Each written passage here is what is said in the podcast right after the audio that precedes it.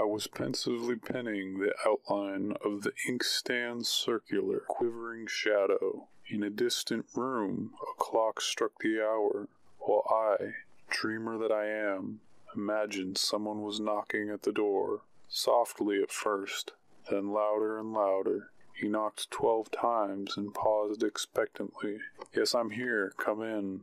The doorknob creaked timidly. The flame of the running candle tilted, and he hopped sidewise out of a rectangle of shadow, hunched, gray, powdered with pollen of the frosty, starry night. I knew his face. Oh, how long I had known it. His right eye was still in the shadows. The left peered at me, timorously, elongated, smoky green. The pupil glowed like a point of rust.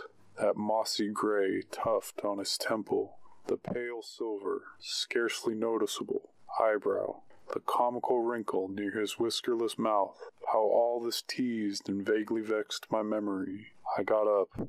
He stepped forward. His shabby little coat seemed to be buttoned wrong, on the female side. In his hand he held a cap. No, a dark color, poorly tied bundle, and there was no sign of any cap. Yes, of course I knew him. Perhaps had even been fond of him.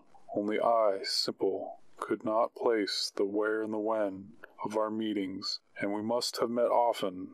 Otherwise, I would not have such a firm recollection of those cranberry lips, those pointy ears, that amusing Adam's apple. With a welcoming murmur, I shook his light, cold hand, and touched the back of a shabby armchair.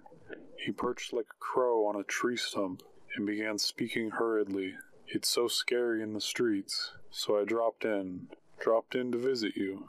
Do you recognize me? You and I, we used to romp together, and halloo at each other for days at a time, back in the old country. Don't tell me you've forgotten." His voice literally blinded me. I felt dazzled and dizzy. I remembered the happiness, the echoing, endless, irreplaceable happiness. No, it can't be. I'm alone. It's only some capricious delirium.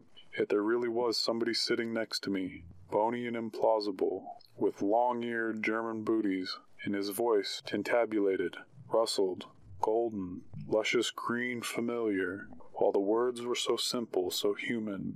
"There you remember. Yes, I'm a former forest elf, a mischievous sprite, and here I am, forced to flee like everyone else." He heaved a deep sigh, and once again had visions of billowing nimbus, lofty, leafy undulations, bright flashes of birch bark like splashes of sea foam, against a dulcet, perpetual hum. He bent toward me, and glanced gently into my eyes. "Remember our forest?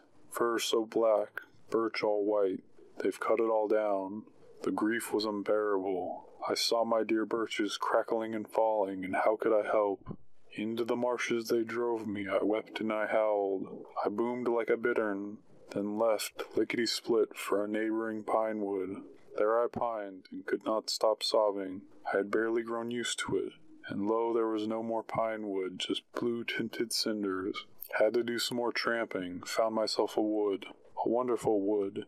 It was thick, dark, and cool, yet somehow it was just not the same thing. In the old days I'd frolic from dusk until dawn, whistle furiously, clap my hands, frighten passerby.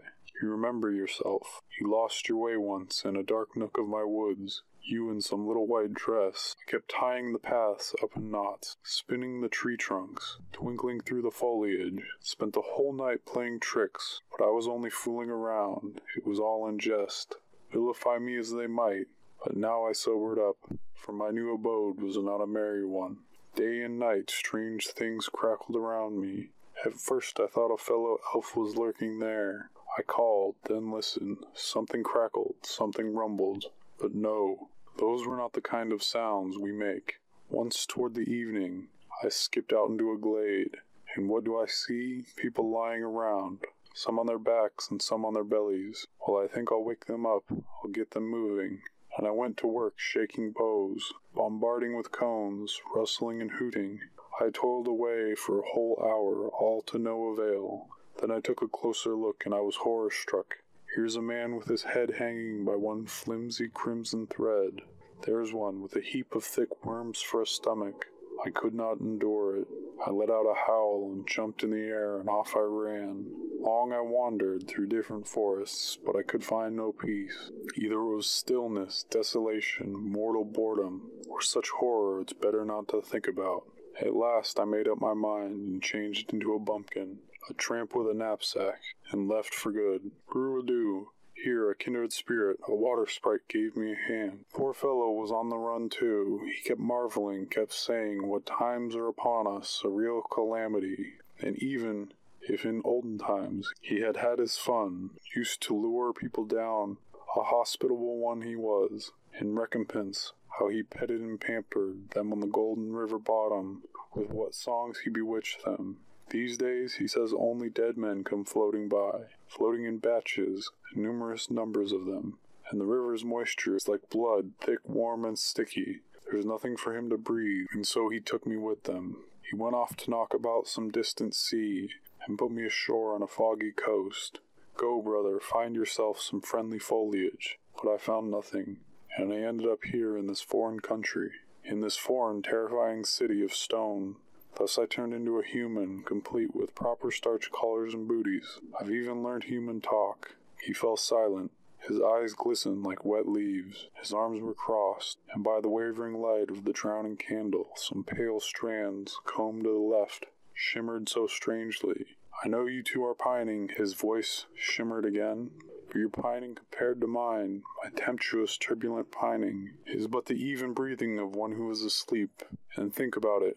Not one of our tribe is there left in the Rue. Some of us swirled away like wisps of fog, others scattered over the world. Our native rivers are melancholy. There is no frisky hand to splash upon the moon gleams. Silent are the orphan bluebells that remain, by chance unmown.